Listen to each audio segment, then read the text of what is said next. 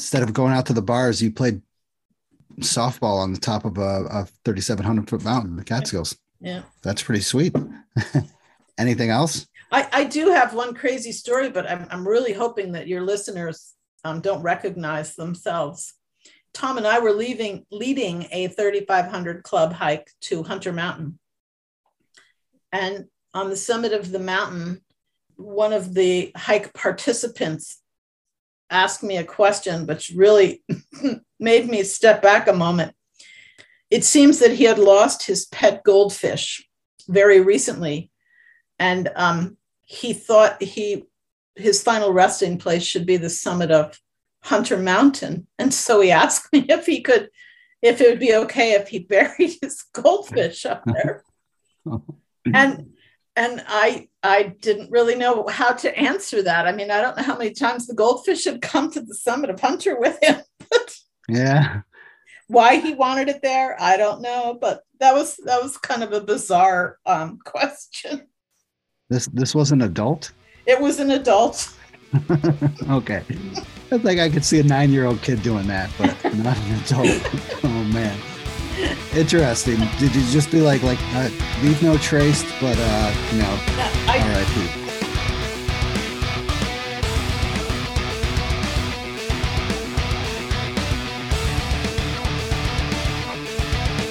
Wherever you go in the Catskills, you could look down and imagine glaciers below you. I think the weather challenges on this incident were particularly difficult. Whereas Panther Mountain is totally opposite. It's a mountain on top of a crater. It was really the development of New York State. Catskills were responsible. Welcome to Inside the Line, the Catskills.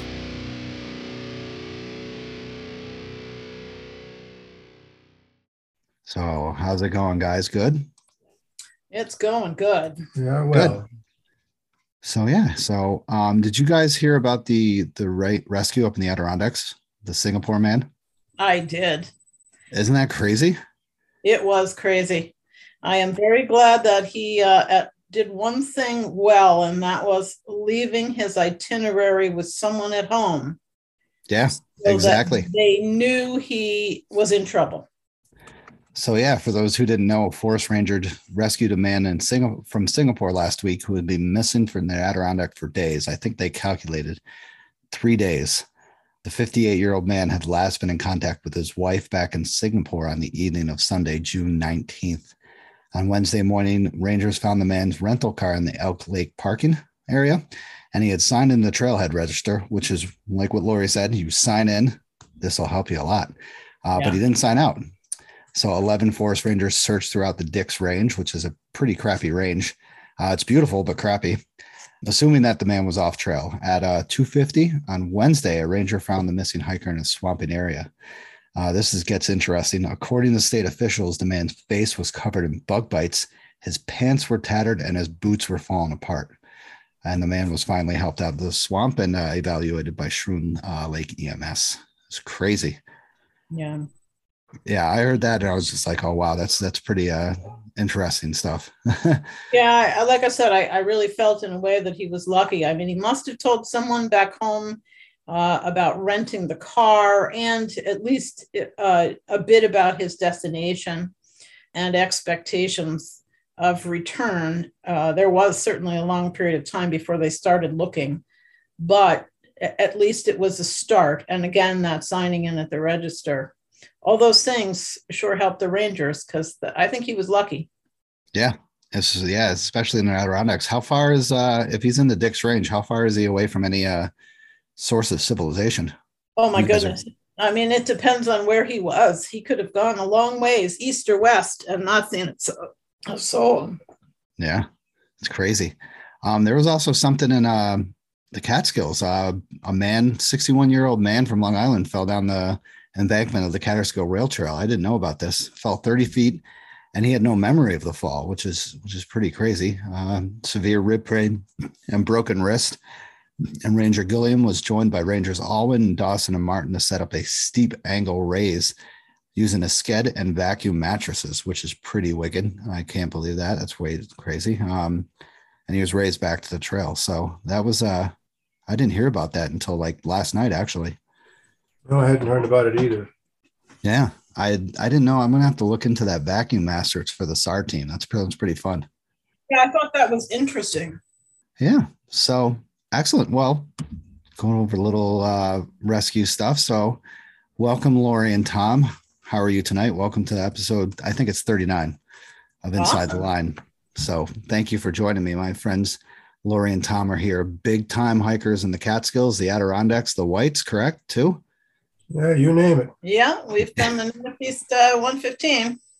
Oh yeah, Yana said you're uh, a winter 115er, right? We are. Yes, we are. One in uh, the like 98, correct? Uh, something like that. Yeah, pretty small numbers. Creeps up a little every year. crazy yeah just a little bit though that's that is crazy so um thank you for joining me um i'd like to thank the monthly subscribers darren white and john comiskey vicky ferreira jim c michael bogner alec betancourt and sarah bacon thank you guys very much for contributing to the show i am having tonight a coke and uh rev spirits from stamford very good stuff Oh, I haven't had that. yeah you get it at that five o'clock somewhere liquor store in stamford it's very good have to check it out. Yeah. Um, you guys having anything or suggest anything? Well, I've got a keg of uh, Avenue of the Pines IPA from uh, Northway Brewing. I'm not drinking it right now, but I had it with dinner. Excellent. Avenue of the Pines, correct? Yes, they also make a uh, session IPA, Sunrise Session, which Excellent. have as well. I'll put that in the show notes. Excellent. And Lori, you're having a you showed me before a good old cup, cup of water. I'm just having a glass of water this evening, but uh, if if it was just a little bit warmer, my uh, drink of choice this evening would have been cucumber vodka Ooh, with some cranberry lime seltzer and a little cranberry juice. Very Mm. refreshing. especially on the hot days. It was, it was just a Okay. muggy day today. Yeah. It was very, very odd. Um, but it's been like that the past couple days and it died down tonight. It feels really good out there, Yeah. especially with you guys. You guys got the mountains around you, so you probably got a little cooler temperatures. Yes. And we us. always have a nice breeze too. Yeah, we usually subtract five degrees from whatever it says in uh, Binghamton. Oh, wow. Yeah. That's a hell of a difference.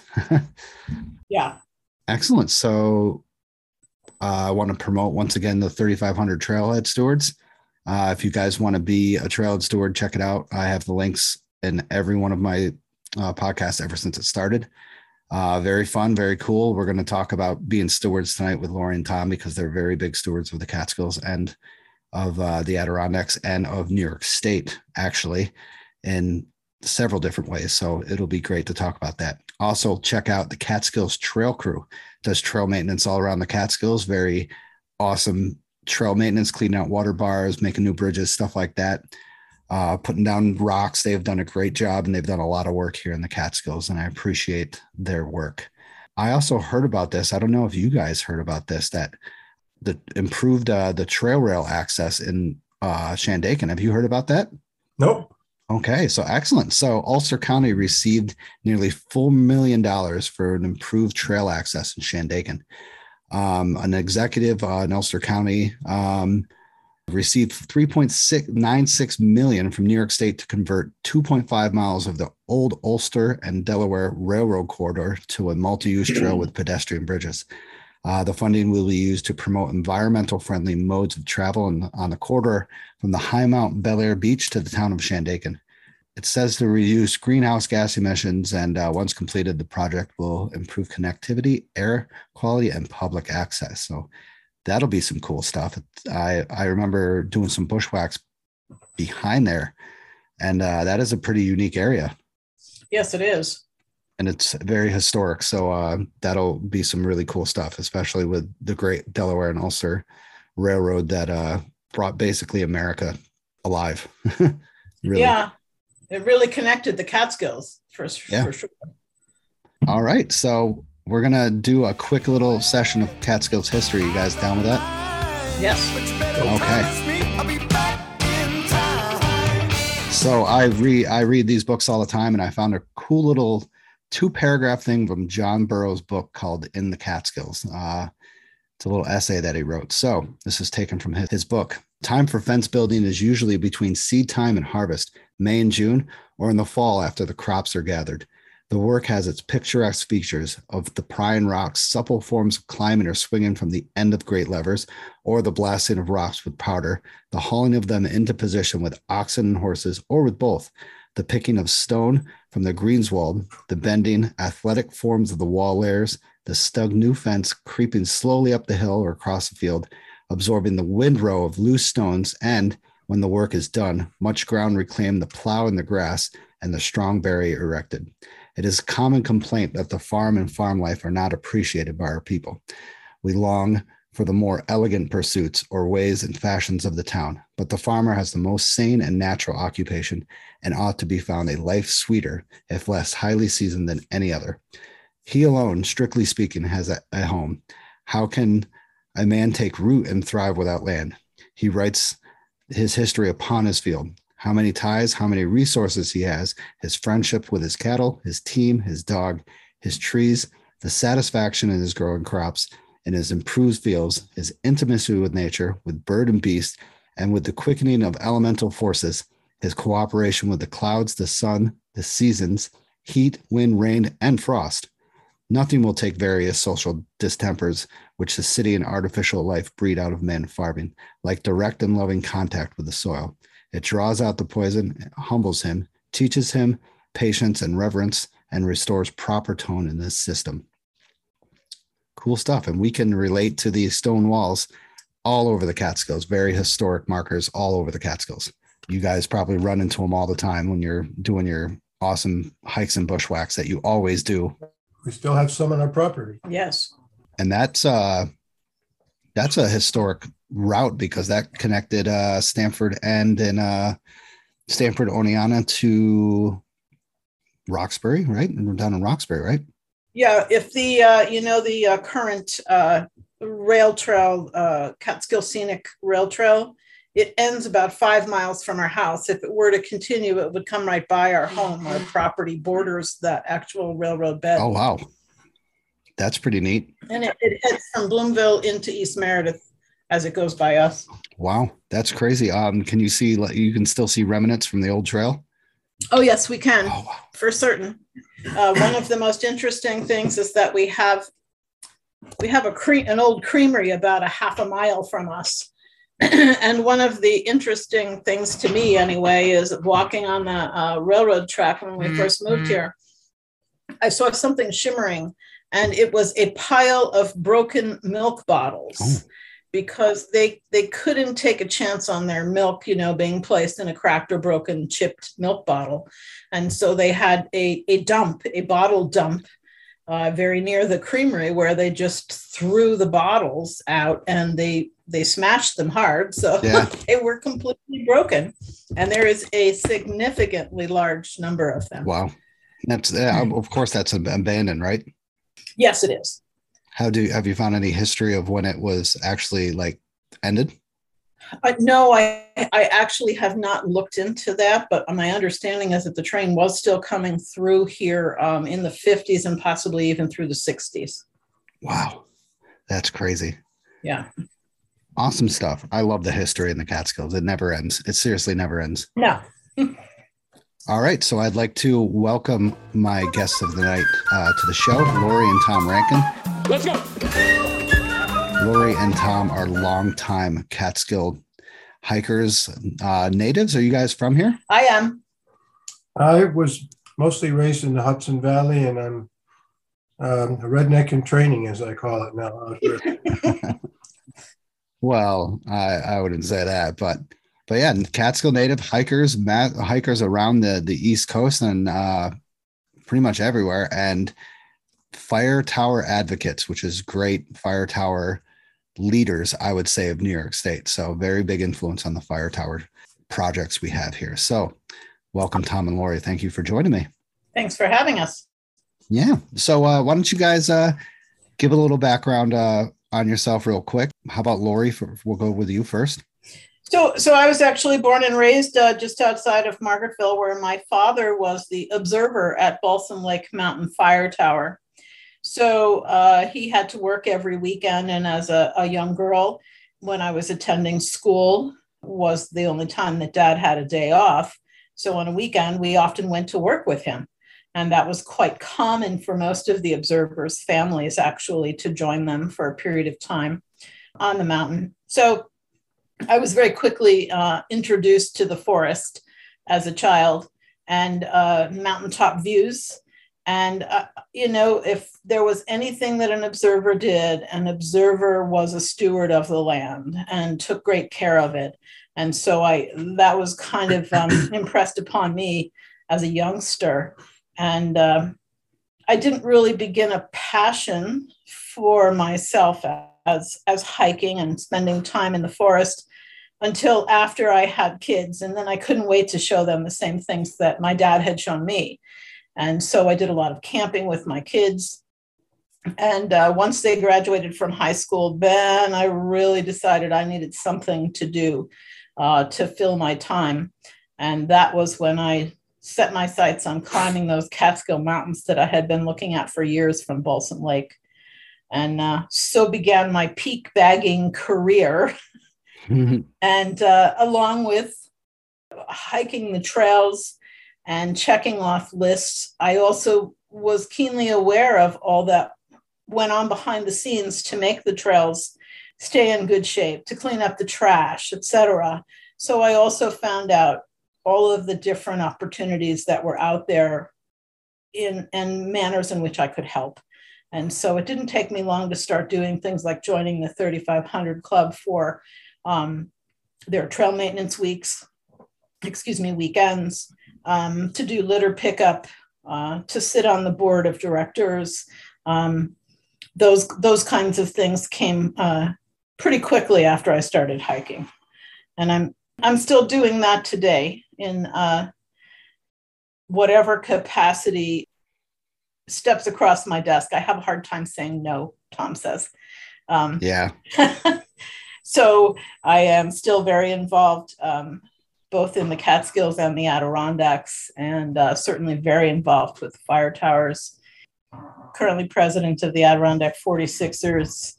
I am a trailhead steward in both the Catskills and in the Adirondacks. Um, I uh, do litter pickup or trail maintenance in both locations whenever I can. And um, I am the New York State Director for the Forest Fire Lookout Association, which I think we'll talk a bit about later. And uh, that has me involved in fire towers throughout the state.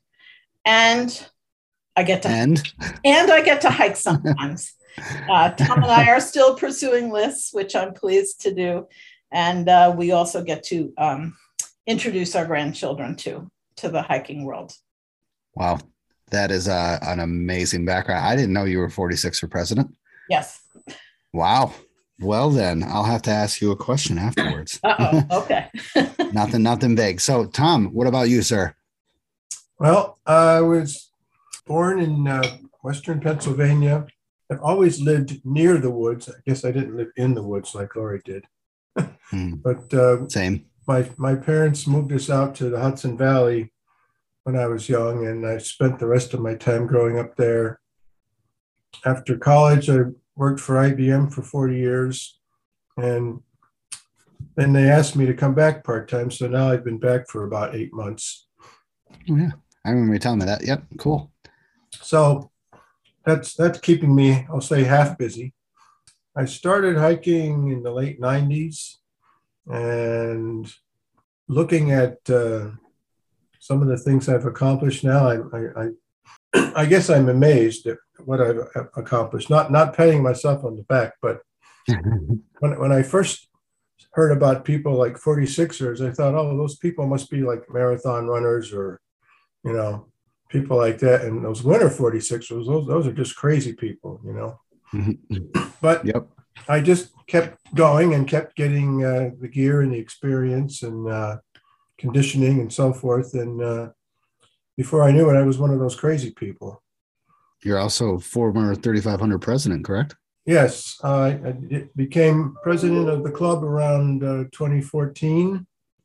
Uh, I'd have to do the math in my head, but there's been several presidents after me now, suffice it to say. That that gig uh, was was I guess uh, I liked some of it and I didn't like some of it. Right, I'm I'm more of a doer than a politician. Um, Same. yeah, um, you know, it.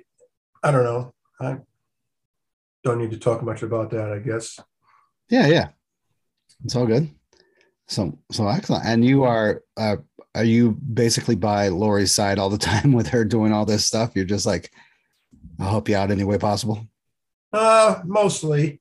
I'm not actually on this on the stewards programs. Lori's doing that herself. But you're always there. I always see you there. He, um, he is my support staff for sure. And- Yes, I'm her webmaster. And he is definitely the webmaster of everything. nice.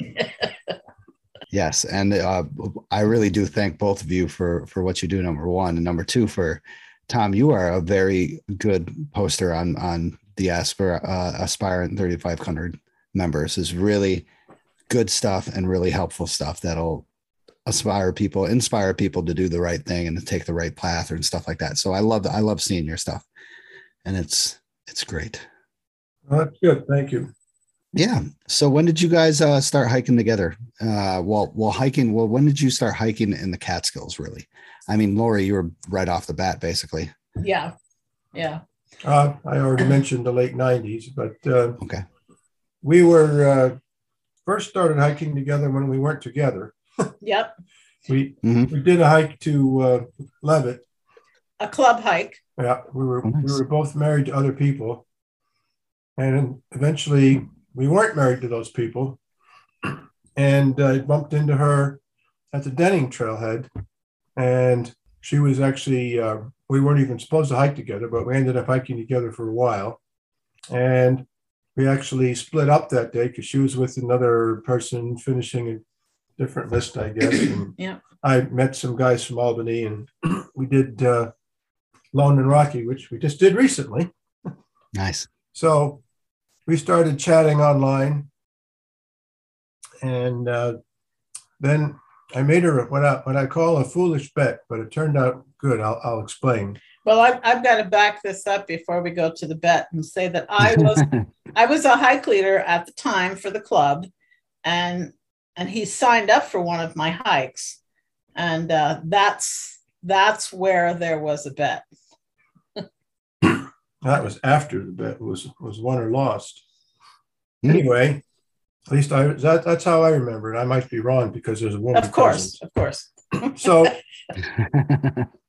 I bet her that the uh, Patriots would lose the Super Bowl, which, looking back on it now, is, is pretty much always a bad idea. And I, I don't even remember who they were playing, but the, the winner had to uh, pay for a weekend in the Adirondacks, and this was wintertime. So I lost, but you know, I got a wife out of the deal eventually. Oh, Our first di- our first true date was uh, Colden. It was about oh, 10 below zero. and we hiked around from the backside to make it more interesting, I guess. So even though it was 10 below zero, I still tell people it was a hot date. That's because I was in good shape back then, and we were breaking trail, and I had him sweating. oh, wow. Well, I did I did produce some of my magic, as she calls it. We were just about to get to uh, Marcy Dan. Marcy Dam, and I heard chickadees tweeting or chirping or whatever they do. And I said, "Oh, let's get out some some snacks, some morsels. They'll they'll eat right out of our hand." And she's like, "No way, that's impossible." So, sure enough, I have a picture of her feeding the chickadees out of her hand, Wow. and uh, she thought I had magic powers from that point on. and our wedding invitation has that same photograph on there. And we ended up getting married on top of Whiteface and just a couple of days ago. Well, back the bus up 15 years. Yeah. It's, but it's been a lot of views and a lot of brews and a lot of good times. Yeah. I remember seeing that picture online and that was fantastic. Yeah. I was just like, oh, man. did you guys, uh, of course, you probably hiked up, correct? No, we didn't want to risk Ah. uh, twisting an ankle and not making it to the top. You know. right? Or or looking at the top, the pictures be like all sweaty. Yes. Yes, a, a lot of people hiked. Some people drove. You know, it was it was a, a collection of friends and family and hikers, and you know, Our wedding attire was our 46er t-shirts though. Yeah. Sweet. So cool. That is so cool. I love the the smiles. It's so good. Yeah. It's so cute. Awesome. Thank you. That was that was fantastic. So you guys are say you're peak baggers. So um what have you accomplished? Of course, your 3500ers, 46ers, what else? Well, uh, we've done the winter winter 115 as well as the summer 115, which is all the 4,000 footers in the entire Northeast. Um, we've done the Catskill 100 highest together. Done the Saranac Sixer. the New England Lake 100 Placid highest. Niner, they have the New England 100 highest. Um, let's just say we have over 100 patches. I can't remember what all of them are offhand. Wow. You got to be kidding me. No, we, we actually we I- actually have found that um, it, it really does inspire us in many ways to have a list. It also gives us a reason to explore new areas. Um, Yeah. Of course, uh, much of what we have done um, is centered around New York State and the Northeast, but we've also done some uh, state high pointing. I believe we're up to 26. We're over 30. Oh, sorry, 30, 31. I forgot Oh, wow. our last trip, uh, state high points. And uh, so we, we do a little exploring around other parts of the United States as well. Where what's the highest point uh have you been? Your highest elevation? Uh, 14,000 footers out in Colorado would be the Wow. highest. Crazy, crazy. So fun. yeah. Wow, excellent. So you guys are crazy all over the place. I didn't I didn't know that you guys went all over the place. So that's that's awesome. 30 out of what 49? Are you guys doing all 50 states? Uh, we'll never do all 50. Nah, we're getting a little, we're aging out of some of those. Mm, I don't think so. You guys are like flying all over the mountains. You guys are doing so much hikes. I mean, where all these where a lot of these patches and stuff after you guys retired when you had more time, or you guys just do this on the weekend like like everybody I know? I know everybody does it on the weekend somehow. Well, we actually don't hike as much on weekends now, especially when uh, lots of people were out with, during COVID. Um, But yes, we did do a lot of these while we were working. Um, yeah, and some of them are Wow. fairly easy to acqu- to acquire. Some of them aren't, obviously. You know, there's some you can get in a day, and there's some that takes months or years. I would also very honestly say that uh, we have truly been blessed with good health. And so sick leave at work is sometimes, um, I, I say, uh, utilized for the 3,000 foot virus. I'm not sure if you're familiar with that.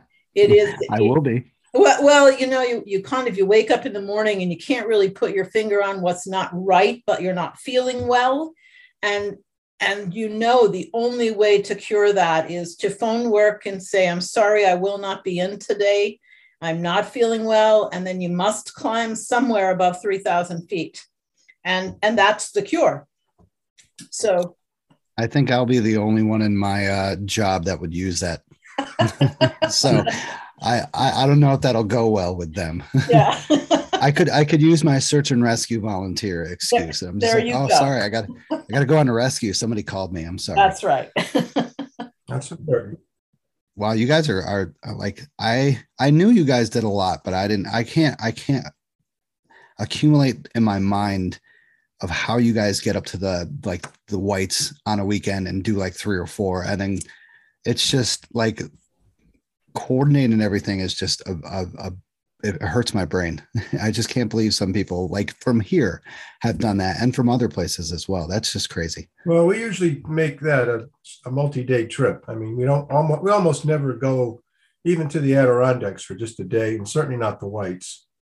We we would actually though um, over time we met we made a lot of friends in New England, and uh, oftentimes we would go and stay with them, and Nice. uh, we would actually leave work on a Friday and and uh, drive up there. We learned the best routes to go, and um, we would hike on Saturday and Sunday and come home Sunday. We did a lot of the uh, Vermont peaks coming back on a Sunday Nice. afternoon. So we were like, half, we would be like halfway there driving and then climb and then halfway on home, you know, the other half home.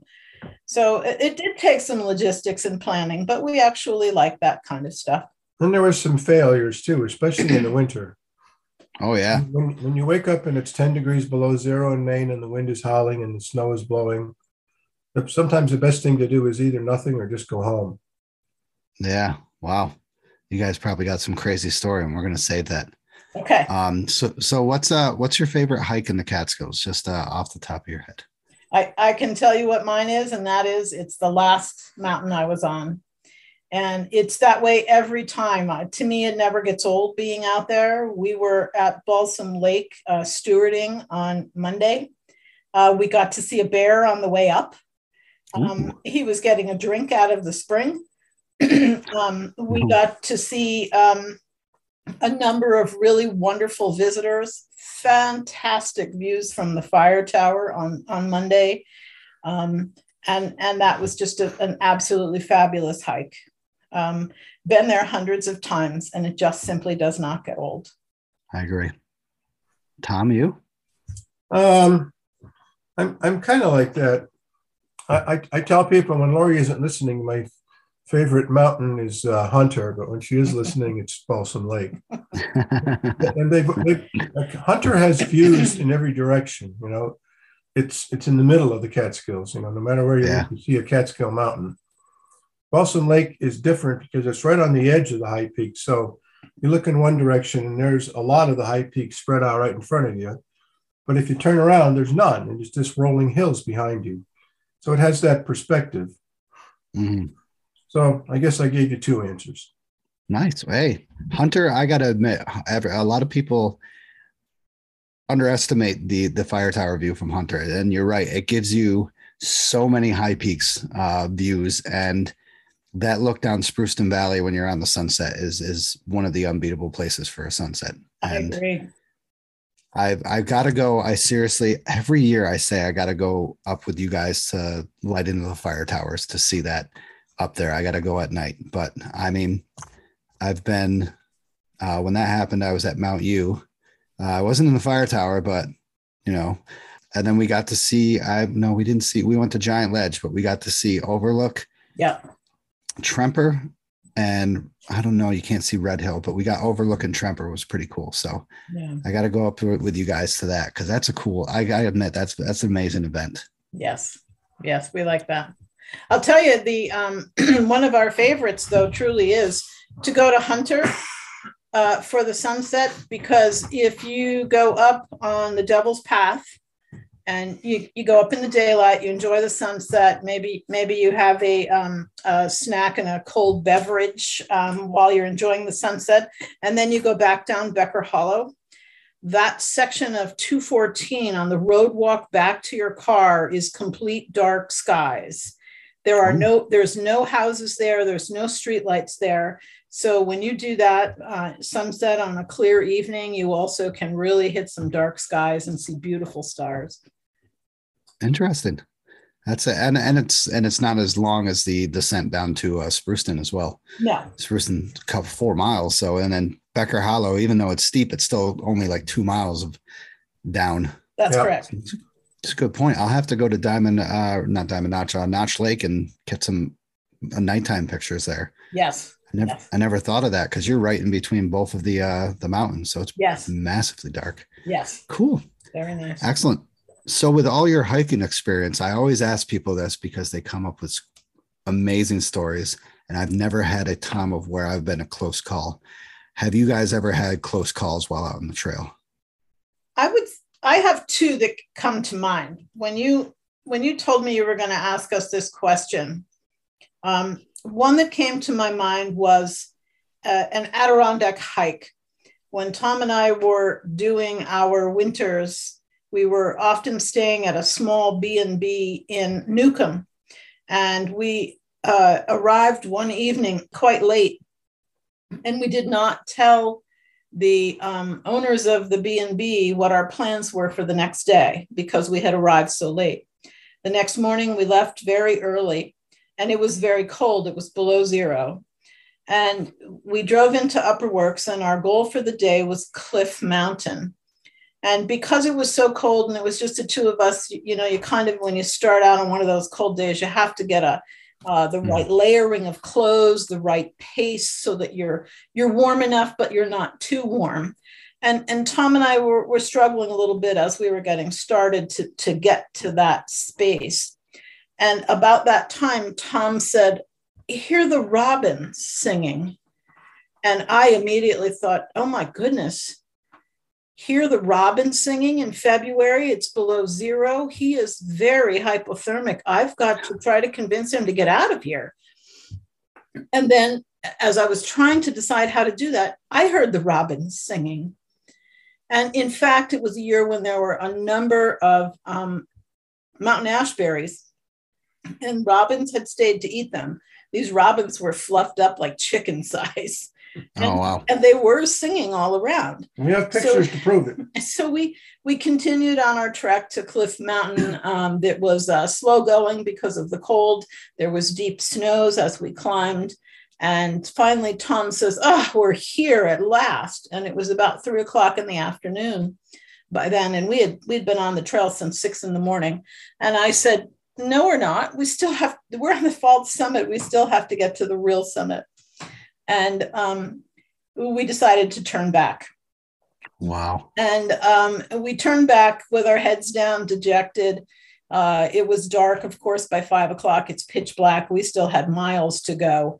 Uh, at, at one point, you know, we're both thinking, why do we want to do this terrible nonsense of winter 46ing?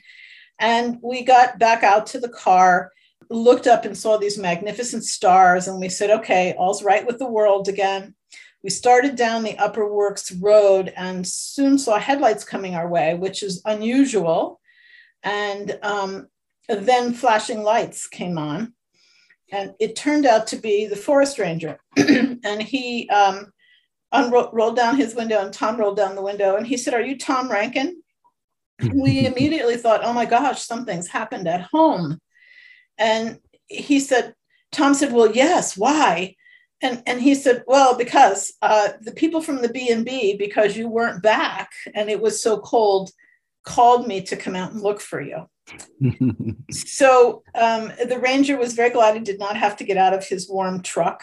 And Tom and I were very glad that the people at the B&B cared enough to, to do something like that and that the ranger cared enough to come out.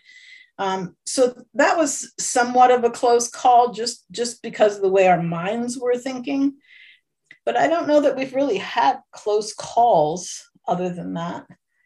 There, there's been one or two times when we were uh, out in the winter and walking along a, a ledge and hoping we didn't fall over, you know, but I don't know if that was quite uh, anything that we would have died if we had plunged over, you know.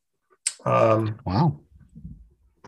no, No I'm injuries saying, or anything? I'm saying that that no, I, I don't think any anything like that has ever been too scary.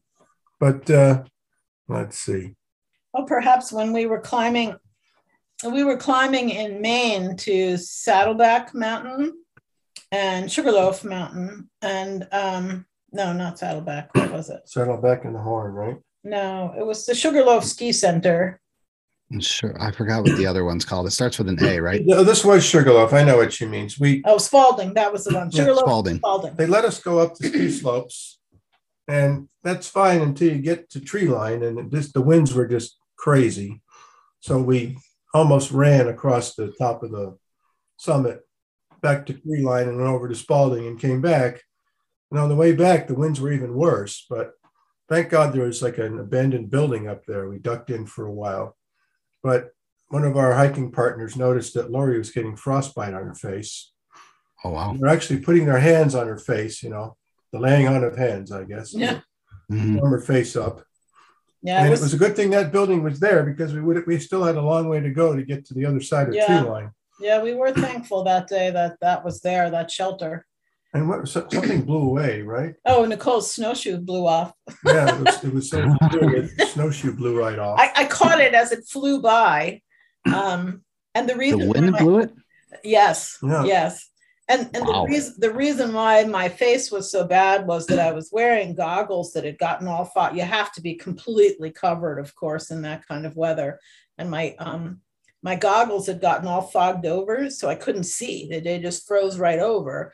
And so I had pulled them up so I could see that last little bit across the summit. And instantly I had frozen, you know, eyelashes and eyebrows and everything because I'd had moisture. And that's why they immediately covered my face to warm it Wow. when I got in.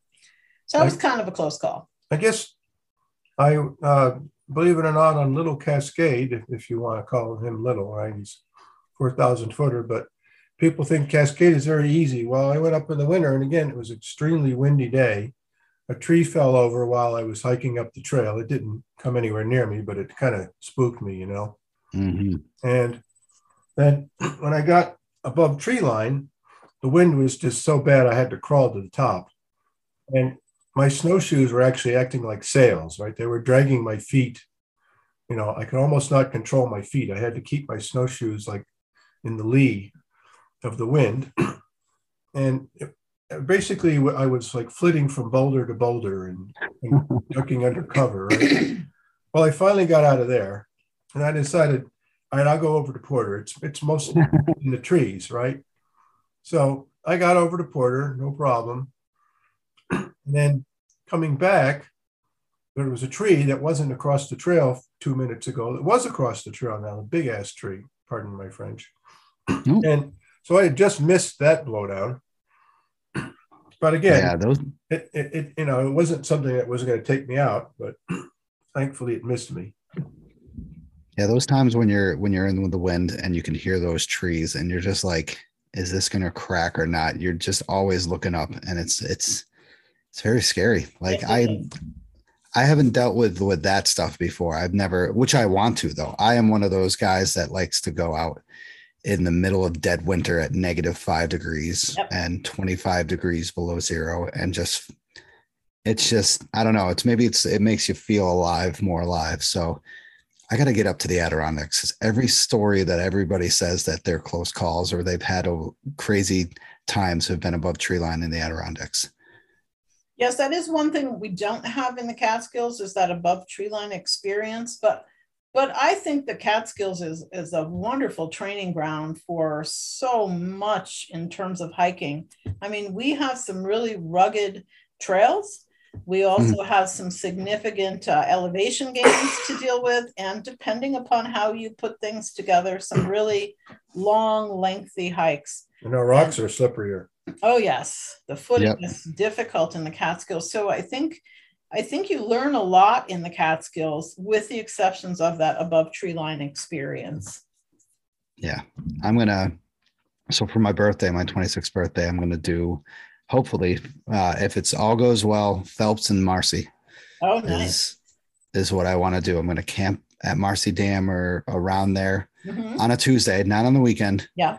so so i'll get a spot at least and then do phelps and then marcy or maybe marcy then phelps just in case i just want to summit marcy so Yeah. Take take the best weather day. That's how that's how you decide on Marcy. that's what that's what everybody told me and and the thing is is like you know i might have to use that 3000 feet elevation excuse Yes, that's a possibility. But you will feel much better once you get above 3,000. The, the, the th- other thing that you'll see um, in several places is, you know, you expect those severe, quick weather changes when you're above tree line. And, and it, it truly does happen. And, um, you know, you always want to have an eye to the weather and, and the possibility of it changing when you're above tree line because it comes fast. yeah and that's the thing with the northeast is it's uh, i think a lot of people underestimate our weather up here I believe so. Yes. and once you get above tree line it's like nothing else and they're like oh it's only you know 5000 feet it's not a 12000 footer but we can get the same weather as those 12000 footers That's right. And there's no trees to block that wind. There's no trees to block that precipitation. And um, and your visibility just disappears instantly. And when those three things happen all together, you're in trouble. Hmm. Yep. And Crazy stuff. Well, good. Thank you for those stories. Um, so let's get into some fire tower talk. You guys are big into the fire towers in New York State, and uh, you have helped a lot in New York State. And of course, the big boom in the past three years with the fire tower challenge coming up out of middle of nowhere. You guys have really helped and influenced a lot of people and volunteers. So let's get into some, some talk about the fire towers. When did you uh, get into you know volunteering and doing stuff with the fire towers? Well, I, I, again, my background is, of course, growing up as the observer's daughter. So Balsam Lake has been near and dear to my heart for many years. And I believe Tom and I have been up there oh. 12 well, years. I've only been up, oh, we started in 05. Yeah. So 17. 17 years. Mm, oh, my, wow. time flies. um, yeah but but we were just volunteers uh, there at the fire tower to begin with, and then um, after a couple of years, um, I became the uh, volunteer coordinator, coordinating all of the volunteers. We we had one year where it was just ourselves, another couple, and one other gentleman, and that's all we had for the whole year. Wow. Um, a lot of people are unaware that the Catskill Fire Tower project started in the late 1990s based upon the fact that the towers were decommissioned, most of them in the 70s, and then they were just abandoned and, and left to the elements. And if you or I stood on top of a mountain for uh, 20 years in the uh, weather that we get in the Catskills, uh, you'd begin to deteriorate as well. And mm-hmm. local local people who had looked at these fire towers as, you know, protectors of their communities and historic icons they they were very saddened by that. And so they started in each local community um, to say hey what can we do to save these towers? And uh, each local each local group for the five fire towers that being balsam lake red hill hunter tremper and overlook they all had different strengths in their local communities. So some people um, you know had people who made donations some people had uh, steel workers, for example, at Balsam Lake, we had steel workers who, who made a stainless steel roof for the tower. Oh, wow. We had uh, people who held uh, concerts and raised money that way, or or spaghetti dinners, or they sold nice. paintings. You know, whatever each of these grassroots organizations could do to raise funds to restore and repair these towers. And of course, the, the towers are owned by the state of New York and uh, managed by the DEC. So they had to get the DEC um, agreeable and amenable to these restorations. The Catskill Center at the time um, was suggesting that we would have more power if all five fire towers came together in some manner, uh, as opposed to each of the separate five. So the Catskill Fire Tower project was born, and um, eventually all five fire towers were in fact restored, reopened to the public. And the long range goal, of course, is to keep them all um, maintained and open and to man them with volunteers on weekends from Memorial Day through Columbus Day. And those volunteer stewards um, have numbered in the hundreds since nice. they reopened and they're they continue to be out there today giving up their time hiking and family time and and uh, meeting and greeting the visitors. And they provide historical interpretation. They provide information on leave no trace where the nearest pizza place is. Uh, mm, you know there's right. just all kinds of information that passes.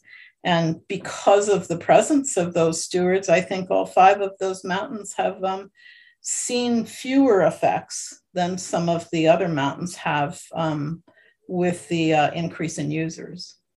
Of course. Yeah, definitely. The the stewards uh, anywhere in the Catskills, anywhere in the state, anywhere in the United States are a blessing because they help out so much. Just even like I, I just had a talk with Alan Villa on here. And if you can influence, he, he says, you know, 25%. I'm like, if you can influence one to five percent, that is a huge impact. Yes. Because those one to five percent could pass it on to another person. And then it, it, it's a snowball effect. Every yes. it's just so great. And I love we went up to Balsam Lake one time and Colleen was up there. Okay. I think it was Colleen. She was former vice president or former president of the club. Uh-huh. And she was very nice. And then we went up to Tremper one time on the weekend, and Matt Atchison was up there. He was very cool. Yeah. There's two puppies. Yeah. Um, and of course, there's Charlie and Alan, which I've met up there. And Charlie is, uh, I don't even know what to say about Charlie. He's Yeah. Yeah. he's the the man. So Yeah. And and before before him, because the program's been going so long, before him you had Dick Voloshin up there, and um, you know it's just like I said, it's an incredibly um, successful program now going over twenty years, all volunteers, and uh, it's it's changed generations now. yeah, yeah. and that's great. So do you uh with with the fire tower history, you said uh the late mid to late 90s is when they were restored. Yes, I think the I uh, I know Balsam Lake reopened in 2000, and I want to say Tremper 2001 as the last one. I think. But So when was when was the first like fire tower? Uh do you know when the first fire tower was put up in in Catskills? yes, Like 19 it, it was the very first one was on Balsam Lake. It was in 1887, and it was a wooden tower, and it was put up by the Balsam Lake Club to protect their forestry resources. Um, so that their lake didn't uh, was not affected by say silting up because you know trees were burned or whatever because their fisheries were extremely important to them And when you say the first in the Catskills, it's it's definitely the first site in New York and maybe even the entire country. for Balsam Lake? We don't know of any older offhand. yeah Wow. yeah Amazing. There's some towers in cities that were like meant to look for house fires, but as far as forest fire lookouts go, it, it's the oldest one we know of. Wow. And what what I mean, what made them choose Balsam Lake? Why not Graham or Double Top? Was it just because they had the perfect spot to throw up a fire tower? Well, they were probably closer to Balsam Balsam Lake, of course, is pretty close to Balsam Lake Mountain. True. So, and they probably figured, well, it's almost as high. And as I mentioned, it looks out over a great swath of land if you, Mm. So to speak, turn around from the high peaks. I mean, we we estimate we can see like 50 miles in any given direction from up there. So Wow. the observer would have quite a view. I, I also think uh, we're always learning something new all the time. And in uh, 2019 was the centennial of this current steel tower. And uh, while doing some research for that centennial, we were um, given uh, a number of old documents from the Balsam Lake Club. And I, I believe part of the reason for it being on Balsam Lake was simply the ease of someone walking up there to check on it because there weren't trails and roads back then. Mhm. And um, I think it was easier to get to that summit than it was to say get to Bals- uh, to Graham or Double Top. Okay. Cool. That's wicked. Wow. First fire tower, like almost ever. I wonder, wonder if that's true. If if so, that's incredible. So when did your father go up to? When was he steward? Like not a steward. He was a forest ranger up there, or just an observer. was- so so that's kind of a common um, misconception. Uh, the uh, people who worked in the fire towers were fire tower observers. It was actually a position within the conservation department at the time. And then their bosses were the forest rangers. And Okay. the, forest, the forest rangers actually uh, usually were in charge of several different fire towers. Um, and uh, they were the people who were on the ground, so to speak, in the valley, so that when the fire tower observers would see smoke, they would report to the ranger, and the ranger was the one who would then get the resources there to put the fire out, either Nice. local, local fire departments or uh, other rangers or whatever. Nice. So when what what what period was your father up there? My dad was on Balsam Lake from 1958 to 1972. He was the last full-time observer there. After 1972, it was only manned uh, part-time during uh, times of fi- high fire danger. Oh wow. Awesome. That's crazy. Interesting. So um the past couple of years we know um that the fire tower challenge has made an insane amount of brought a crazy amount of people here up to the Catskills and to the Adirondacks and stuff like that. I mean, I could remember going up to the fire tower and like on Tremper and being alone in 2016. I think I went for the first time and being alone the whole day. Now um, you can you can go up there sometime and get a little privacy, but here and there. But um, the other cat, the other fire towers, forget about it. Um, how have you like handled this this crazy uproar in the past couple years? I mean, it just didn't go from like one to 15. It went to one to like 200, 300, 400, like that. It was crazy. Yes. Uh, I I can I can only really speak for Balsam Lake, but I, I can also only imagine the numbers that they have had and how they manage it at Overlook and, and Hunter. We used to see on average, maybe we would see for the days when we are up there stewarding, we used to see maybe 30 or 40 people on a really busy day. We might get up to 50. And then in 2019, the first uh, Catskill Fire Tower Challenge came, and it came with all kinds of surpri- uh, prizes. There were there were uh, bells and whistles. Um, you could get license plates and patches and pins and uh, all kinds of things.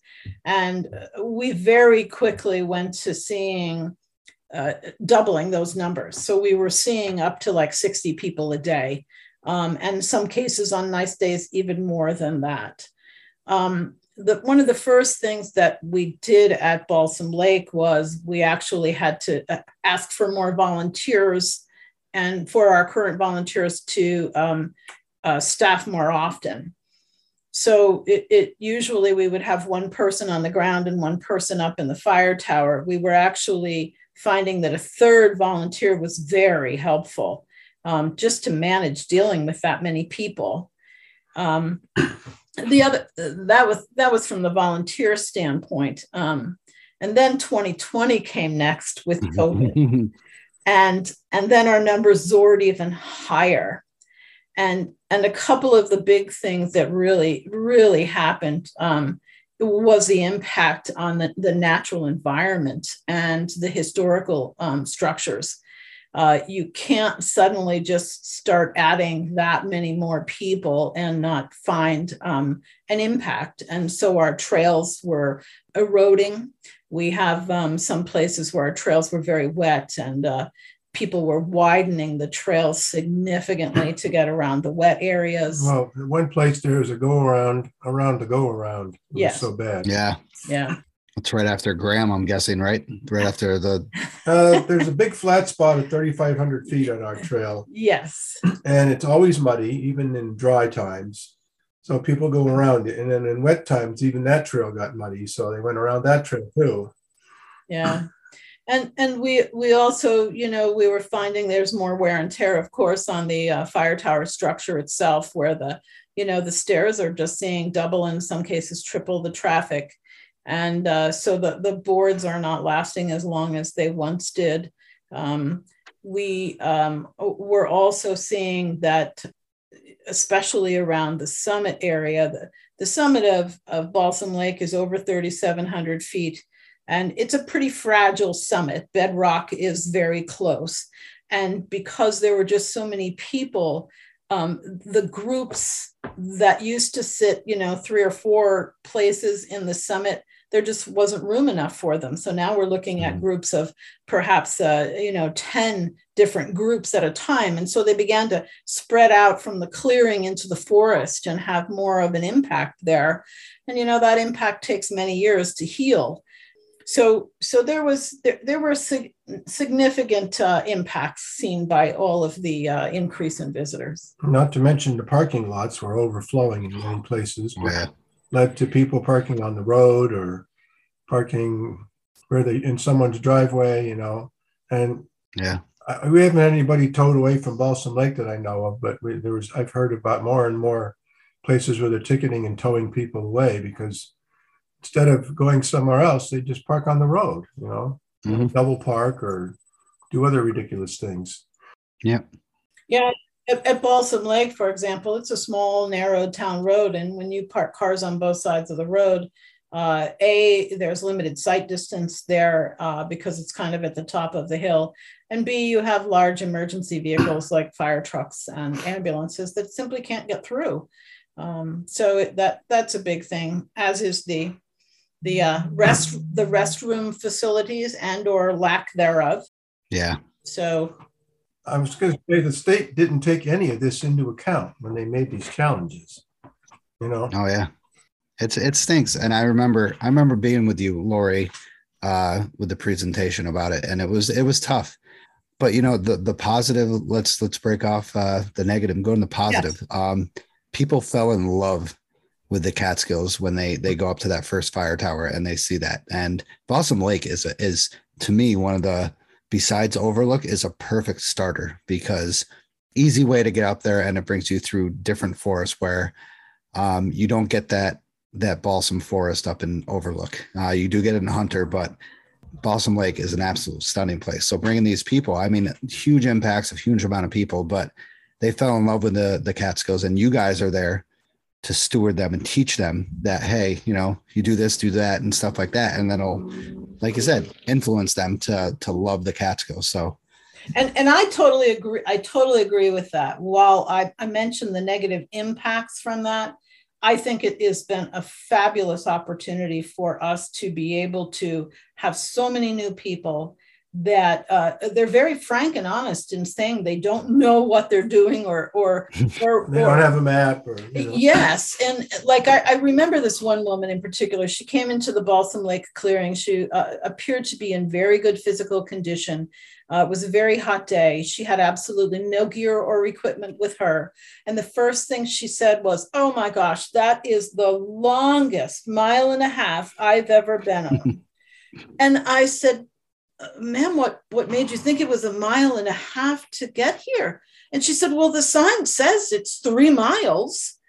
And so she assumed the, the trail signs meant there and back, a round trip. which you know- none of them ever do. So it's so it's very simple assumptions that those of us who have been doing this for a long time know, and these new people didn't know. And so we've really found that, like I said, we've added some volunteers so that we have sometimes we have as many as four volunteers at a time. Um, so that we can all really have a conversation with these people because they're hungry for the knowledge. Uh, they want to Yeah. do it the right way. So we've yeah. run into they, we've run into people who said uh, we had difficult time figuring out what what they were talking about, where they were coming from, and where they're going. We finally we realized that they thought they were on Balsam, not Balsam Lake. Had the opposite problem too. We were on Balsam once, and somebody asked us how far was it to the fire tower. I said, "Well, it's about seven miles, but you can't really get there from here." You know. Yeah, you got three different balsams in the Catskills. Right. Those and there's even a sign, unfortunately, that says Balsam Mountain toward Balsam, Yep. Balsam Lake. That the, the state has never fixed it. you Yeah. know? Yes, that's true, actually. And then I wonder, it, it stinks because people sign it. If you sign into the register, it says Balsam Lake Forest at the top, doesn't it? Uh, I do believe it does. Yes. Yeah. So, also I mean, had people at, at that parking lot, even though there's a big arrow to the left that says fire tower, have walked out of the parking lot, out the back of the parking lot, and up the other side of the mountain. Not the other, a The different Dry Brook- mountain. Yeah, they walked Ridge. up Dry Brook Ridge and went who knows how far before they realized no, we're on, we're on the wrong trail. oh, We yeah. Back up to the tower, and then some of them have actually admitted this to us, which we we find funny, but not So they, uh, in, in the parking area, they went north instead of going across the road, right? right, right. They don't realize they have to cross the road, Yeah. even though there's a big arrow there. Oh, well, I mean, a lot of things, you know, is is they they get that view. I don't, I don't think they realize how amazing those views are on the fire towers. It's uh, it's absolutely stunning, and all these fire towers have been fantastic views. I mean, the when the people see that view, they get hooked, and and then it leads to so much more, which is which is great. I mean, to be honest, I used to be one of those guys that uh, even though I haven't been at it as long as you guys, but you know, like two or three years into it, I'm just like, I don't want anybody to come here. Yeah. This is this is my place, stuff like that. Yeah. But then getting in with the club, uh, getting in with volunteering and stuff, you you have that impact to push people in the right direction. Yeah. And they Mhm. they could take it or leave it, but most people take it, Yes, they do. which is awesome. yes. Yep. And I, like I said, I was a greedy little guy. I'm just like, this is my area. I don't want people to know about this. But being a volunteer has changed my perspective on that completely. Yeah. And I I can see why you guys do so much volunteering because it is so much fun. And I. I wish I had the time. I wish I had my job would let me have four days off a week or something. Yeah. Well, you'll get to that point someday in your life. I can't wait. It's Maybe, maybe. So what? Let's. Uh, we we really didn't didn't go over the the FFLA, the Forest Fire. What is it again? So it's the Forest Fire Lookout Association. Look out! And again, it's a uh, nationwide, all volunteer uh, group that was formed in 1990 to preserve and protect not just the fire tower structures, but also their history and their uh, the persons who worked on them. And there are chapters throughout um, the state of New York, or this the state of New York. Yeah, sorry, the United Mhm. States, as well as uh, Australia, Canada, um, there's there's lots of activity um, in terms of these fire tower geeks who love to protect fires, fire towers. And uh, I'm not sure how many years I've been doing this now, but uh, basically throughout the state of New York, we just try to uh, support the work of already existing friends groups, or we try to work with whatever um, the owner may be of the fire tower to help them with whatever the, the needs might be. It might be restoration, it might be painting over graffiti, um, it might be um, encouraging the development of a new friends group, whatever whatever their needs may be. Um, the state of New York had over 100 fire towers at one point in time. Uh, now, um, as of That's all. as, as of this past week, um, I believe our 73rd fire tower is now standing in the state.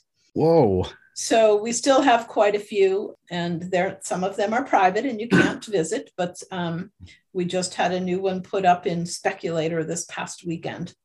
I remember seeing that. That's awesome. Yeah. So so uh, the work continues. It continues with all volunteers. Uh, we, uh, with the FFLA, hold uh, several agreements with the state of New York for a variety of fire towers. And uh, we ha- have steward programs at some of those fire towers. At some, we uh, our agreement just calls for us to um, perhaps put new wood landing and step boards on, or perhaps to paint over graffiti. Uh, there's a wide variety of things we do, and we're able to do that because we have a fabulous group of volunteers who are willing to give of their time and help. It's it's a lot of fun. Like you said, it's it's a lot of work, but it's a lot of fun. Yeah, the community coming together and the people coming together is is is absolutely awesome. I've been I've been following that speculator one Yeah. uh, for a while, and it's so it's so cool. It's just wicked, and I'm I'm super excited for Bramley Mount. I Yes. can't wait for that to to get Yes. up there. The Bramley Mountain Group is uh, working real hard, and uh, we hope we hope that's going up very soon. And that there's one that's uh, north of me that that just opened up to the public. Is that the Berry Hill? That's correct. Berry, tower? Berry Hill in Chenango County. Yes. Okay. we do have the uh, agreement with the state for that and we have a great group of volunteers who are out there stewarding and and it's it's a tower that is accessible so um, if we have somebody who has accessibility issues we can uh, actually um, get them right to the base of that tower um, Wow. and the cabin the observer's cabin has also been restored and is open Sweet. I was I was I think I I knew about that beforehand, but I knew it was closed to the public because I've read stuff online. It was opened up last year. Are there any in Otsego County that we're going to open up? no there, there are not unfortunately no Okay. Yeah, the only thing that might happen there is if Leonard Hill were to be taken down and returned to Gilbert Lake State Park. Oh wow. That's where it originally came from. Oh wow. Cool. Yeah. That would be pretty neat. Yeah. I mean, it would be great to have one smack dab in the middle of like uh, right outside of Oneonta and our rolling hills and stuff. I mean, Yeah. what a great view that would be. There was one outside of Schenevus Hooker Hill, but that's been taken down. Oh, I've looked into Hooker Hill State Forest. I really Yep. want to go there. Yep. Excellent. So, uh, what's the, you know, a lot of people, I've, I've seen a lot of stuff online about crazy things they've seen at the fire towers. I remember One of my friends said she saw two people up in the cabin doing something, which is pretty scary. Um, What is the craziest thing you guys ever seen at a fire tower? Well, um, it was kind of late afternoon, and this train of young women came marching into the clearing. They were all wearing dresses. They all had hiking boots on. I must say they did. They did bring some gear with them, and at some point we realized they had bathing suits under their dresses. And the, the first one in line said, "Where's Balsam Lake?" And I said, "Well, it's not at the top of the mountain, you know, it's down at the bottom of the mountain and it's on private property. And after they stopped swearing, uh, we, we, we explained to them that, you know, you, you, you're not allowed to go there. It's part of the Balsam Lake Club. So there, there's basically, uh, you know, there's no swimming around here to be had, right? Unless you drove all the way to Alder Lake or whatever. Mhm. So it turned out it was a bachelorette party, and they were all on a softball team together. So they decided to make the best of it. So they busted out their softballs and gloves and proceeded to play catch in the, in the clearing, all the while wearing dresses, mind you. Mhm. they didn't actually have a game, but uh, then they busted out a whole bunch of food and uh, adult beverages, shall we say. And they even had ice cream that they kept in a cold pack with like with CO2 Yeah. and they were they, they were just having a blast, you know. But at some point I realized, you know, it's get, it's getting late, girls. You know, do you have any headlamps? And the answer was no. So I said, you Oh. really got to leave soon because it's going to get dark, and you don't have any way to see if, if it gets too dark and you're still on the trail. So we almost had to like hustle them out of there. But uh, you know, it was it was nothing illegal, but it was it certainly was uh, unusual. When, when they pulled the picture of freshly squeezed lime juice um, with ice and the bottle of gin out of their backpacks, I said, "Oh, these girls are very well organized." I must say. Wow. That's pretty wicked. Who- I wonder, did you ever ask them who thought of this thing for a bachelorette party? I, the one girl uh, just said, I, I just missed on my research. You know, I mean, she, they were from quite a ways away and they had, you know, gotten the driving directions correct and everything except where that lake was. Yeah. oh my God. That's pretty wicked, though. I mean, that's a hell of a bachelorette party. oh, yeah. You they know, were having a good time. Instead of going out to the bars, you played softball on the top of a, a 3,700 foot mountain, the Catskills. Yeah. That's pretty sweet. Anything else? I, I do have one crazy story, but I'm, I'm really hoping that your listeners um, don't recognize themselves. Tom and I were leaving, leading a 3,500 club hike to Hunter Mountain.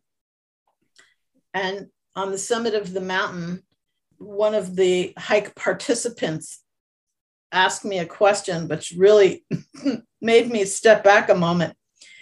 It seems that he had lost his pet goldfish very recently and um, he thought he his final resting place should be the summit of Hunter Mountain, and so he asked me if he could, if it would be okay if he buried his goldfish up there, and and I I didn't really know how to answer that. I mean, I don't know how many times the goldfish had come to the summit of Hunter with him, but Yeah. why he wanted it there, I don't know. But that was that was kind of a bizarre um, question. This this was an adult. It was an adult. okay. I think I could see a nine year old kid doing that, but not an adult. oh man.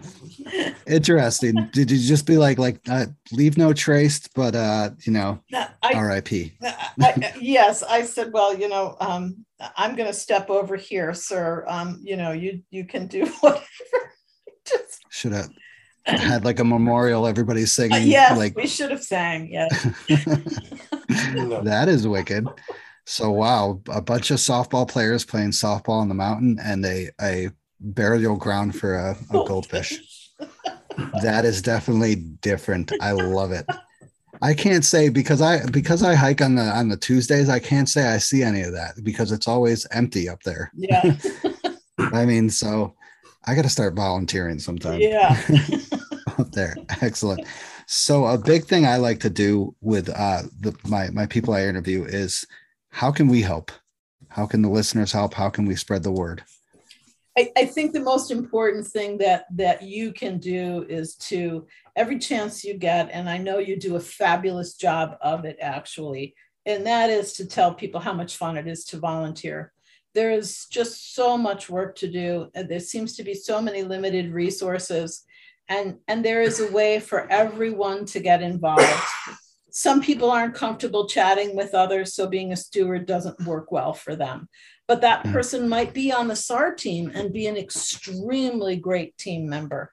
Or that person might be somebody who can go out and they can dig water bars all day and be very satisfied by doing that. There is an opportunity for everyone to volunteer, and you don't need to do it every weekend to make an impact. You can Yep. you can go out and volunteer once or twice a year, and it is helpful. Um, so that's that's the best thing that you can do is to keep pushing that spirit of volunteerism in everybody. Yes, definitely. And I will keep doing that because once again, I was one of those people that didn't want to anybody to do anything with these mountains. Now I'm just like, if you're gonna treat the mountains with respect, come on in. Yes. Yes. So excellent. I will post every volunteer thing I can on this show note right here then. I will definitely do that. So, um, well, thank you for talking about the fire towers. I really appreciate it. Thank you for your help with the fire towers and your involvement. You guys are a huge impact on the fire towers in New York State, mostly in the Catskills, but New York State definitely. I appreciate it. Very well. Um, so let's talk about uh, your organ. Uh, I don't know what, what to call it, your organization or your your patch. It's right. You guys got a patch for this called Views and Brews, correct? Yeah, we've had our patch a lot longer than most of these Johnny come latelys, I must say. so, oh, back in uh, 04, um, I had just finished my first round of, of the 35ers, and we went to a, I guess it wasn't a brew pub, but we went to a beer bar to celebrate. And someone said, you know, I, of course, I just earned the 3500 club patch, right? And I, I, I don't remember if someone handed me one at the top or not, but I'd earned it. So someone said, since we're sitting there drinking beer, there ought to be a patch for hiking and drinking beer. And I was like, I can make that happen. So it, it just like struck me, you know, it was like, yes, I can make that happen. So I, I started doing some research. There was actually a book about all the brew pubs in New York State at the time. It's way out of date now, of course, but nice. uh, got a web page together and uh, we launched it at the Tap New York Beer Festival uh, in April of that year. 2004. Yeah. Wow. So the idea is you do a hike, and we have suggested hikes on the web page, but you can do any hike you want of at least a mile. And typically the hike is nearby the brew pub, and then you go to the brew pub afterwards, typically, but you don't have to. I mean, you can go the night before, whatever. And that counts as as one unit, right? And you need you need to do this depending on what state you're you're trying to accomplish, you need to do it a X number of times. So in New York, it's 30. 30 Oh, wow. sounds like a lot, but there's 150 brew pubs in New York State now. So it's only 20%. If I made you go to all of them, that would be a pretty daunting task. So Yeah. I, I cut it off. If a state gets too big, I just say, all right, 30. But for instance, uh, Delaware, I think there's only like six. So you could go down there and do the whole thing in a weekend if you wanted to. Nice. Um, How many states do you have? Oh, let's see. There's at least a dozen. I mean, pretty much the Oh, entire wow. Northeast, going down into Delaware, New Jersey, Pennsylvania. Um, we and and the idea it- it's kind of like little wildfires pop up sometimes, right? In the forest fire. Well, we had someone say, "I want to do Illinois," and I was like, "Great, you know, I'll help you." And she did like 99% of the work, right? Oh, wow. There's a there's an Illinois chapter, and then someone else said, "I've already done um, Alaska. Here you go. Here's all the information." And I was like, "Awesome!" You know. That's and so cool. Then I met a guy who does something very similar in New Mexico, and and he basically already had the list that I wanted. Right, we just had to. Uh, he he doesn't distinguish between breweries and brew pubs, Mhm. but so all we had to do was was pick out which were which, and that list was pretty much done too. So I love it when people step up to the plate and say, "I'd like to help you." Right. So I, I had a guy help me with uh, Vermont. Um, I've had a lot of help with uh, Maine. Quebec. we oh yeah, we had, Quebec. we, we, had, No we have three different Canadian chapters too. There's Prince Edward Island, Ontario, and Quebec, and those were again. I did almost nothing. Right, I just took the information they gave me and slapped it out on the webpage, and so I'll say it's growing slowly. Right. Interestingly enough, the most popular state we have is New Hampshire. We've had about 70 people have fulfilled the requirements for New Hampshire wow.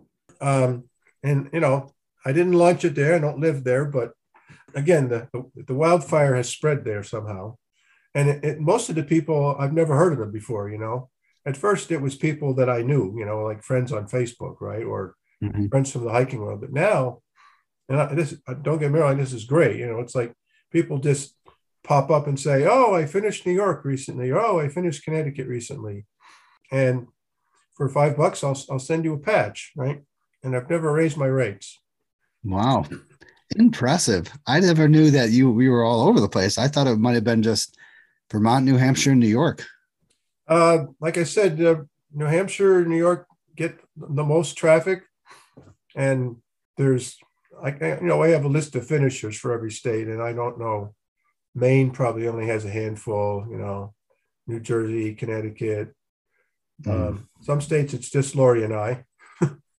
Nice. uh, we, we ended up doing um, nevada too. Ooh, we were we did that one ourselves. We didn't have a lot of help with that one, but it turns out that virtually all the brew pubs are either in Reno or Las Vegas, and we had occasion to visit both of those towns. So we were like, okay, let's figure out where all the brew pubs are, and they were all nearby, right? I think the farthest one was like a half an hour away. So even though Wow. Nevada is huge, it's mostly empty. Mhm. It's mostly Yeah. it's mostly mountains and desert actually. beautiful mountains and deserts. You know, Yes. we we we we learn a lot from doing this. You know, we we research where where's a good hikes, and and we also rely on people to tell us what they think is a good hike. And I'll be glad to replace a hike if they say, "Oh, this one's better." You know, it has better views or whatever. Mhm. Uh, and we we've kind of become poster child for uh, I love New York. Nice. And we've been all over New York. We've been Long Island. We've been up in Plattsburgh. We've been on the southern tier. We've been out to uh, Niagara Falls. Um, and New York is just amazing. I, you know, I, I, I kind of knew that, but the more we travel, the more it's like there's all these diverse places to go. Like there's this place, have you ever heard of called Eternal Flame Falls? Yep, that's up in the Finger Lakes, correct? Or Uh, West. It's sort of there. It's sort of there. And it's, it's, it's about an hour east of Buffalo. So you could say it's in the Finger Lakes. yeah, it's near there. So you get there and it's a waterfall, but if you listen carefully, you can hear a hissing sound and it's natural gas hissing out of the rocks. So if you flick your bic and hopefully you, you don't get too big an explosion, now now the, you have this little uh, flame behind the falls, right? And I don't know why they call it eternal flame, but it's not very big. It kind of looks, I guess, it kind of looks like the eternal flame in Washington Mhm. honors the uh, those who died in the war. But uh, when we arrived, it was already on fire, so there was no big explosion when we got there. But Mhm. uh, it is kind of cool. I mean, who knew, right? Uh, Yeah. maybe you. I I never knew. And so sometimes our hikes, you know, if you go to New York City and there's a brew pub, well, where's the mountain, right? There is no mountain, so we had to get creative. So we said, okay, let's walk across the Brooklyn Bridge, and you can literally walk on top of the cars. The promenade is above the, the car traffic. And uh, then you get on the other side, you get to Brooklyn, and it's actually called the Brooklyn Promenade. And you walk along, there's like million dollar houses on Yeah. one side, and then the other side is a spectacular view of the Manhattan skyline. So Worth sometimes uh, sometimes you don't gain a lot of elevation and, and sometimes you do right Mhm. but it's always about going for a hike somewhere, and sometimes it's on the beach, right? Sometimes it's a rail trail, and most of the time, of course, it's at least some kind of mountain.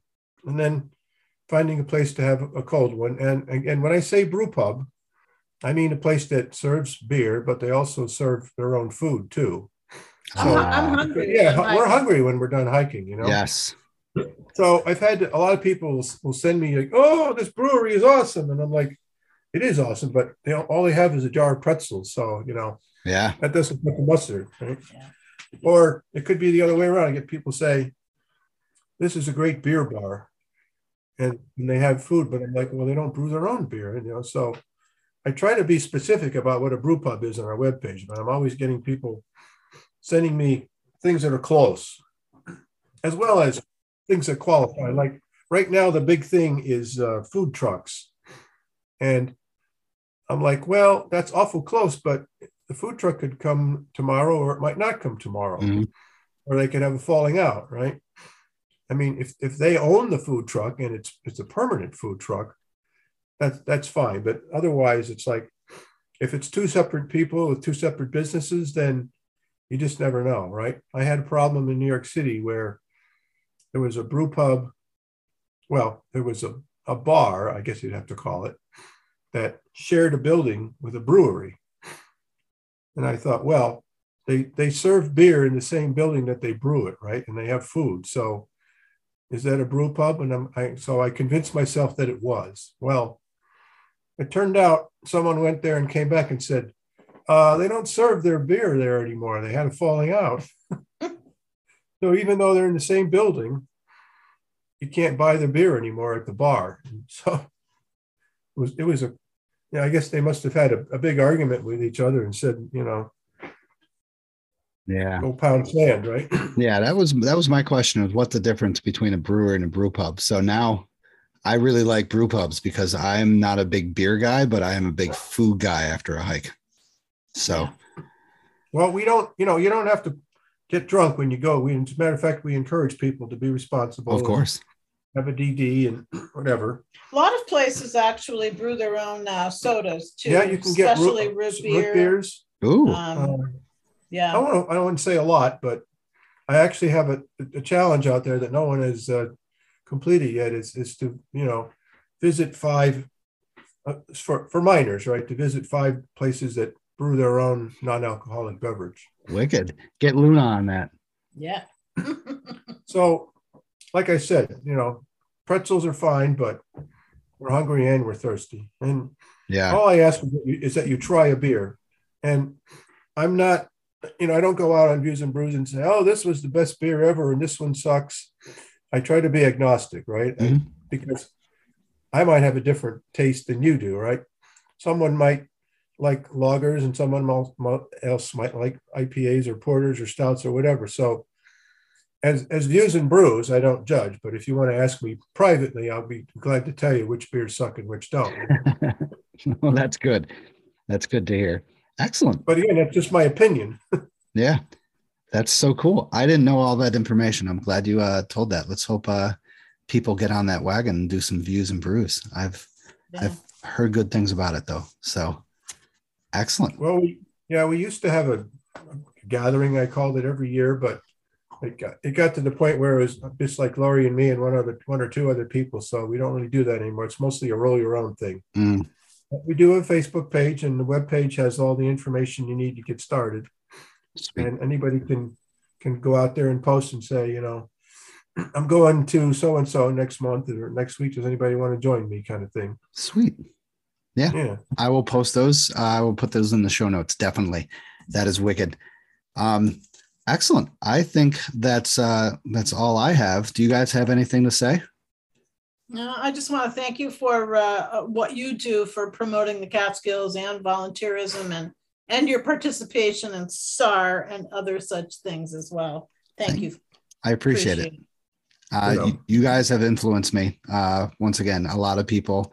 Um, I call you guys legends. Of course, you guys. Everybody denies it, but you are legends to to influence us to to be better for the mountains. So thank you guys once one hundred percent. Well, if that's the Our case, pleasure. Thank thank you. you. And I, I doubt if we'll, uh, our legacy will live on very much past our. Oh, death, no, but- I, I do want a bridge named after me. Absolutely.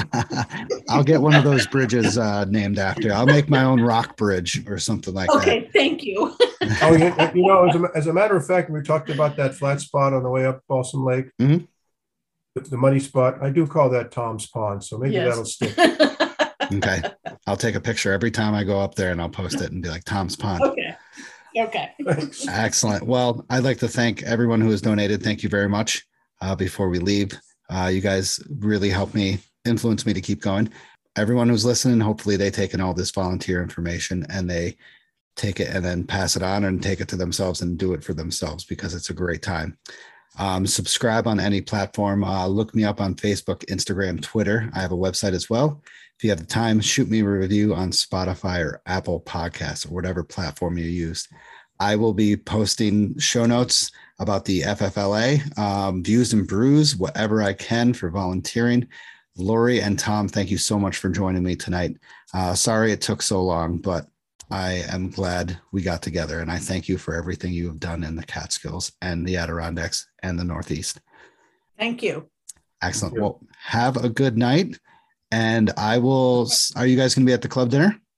Uh, actually, Tom will be, I will not. My granddaughter's graduation party is Saturday. Excellent. I'm going to be doing double duty. I'll go to He's, both. he's going to go for a little while, but I, I really can't duck out. Okay. Excellent. Well, I will see you at the club dinner, Tom, and I will see you later, Lori. Okay, sounds good. Thanks so much. All right. Have a good night. Bye. Bye.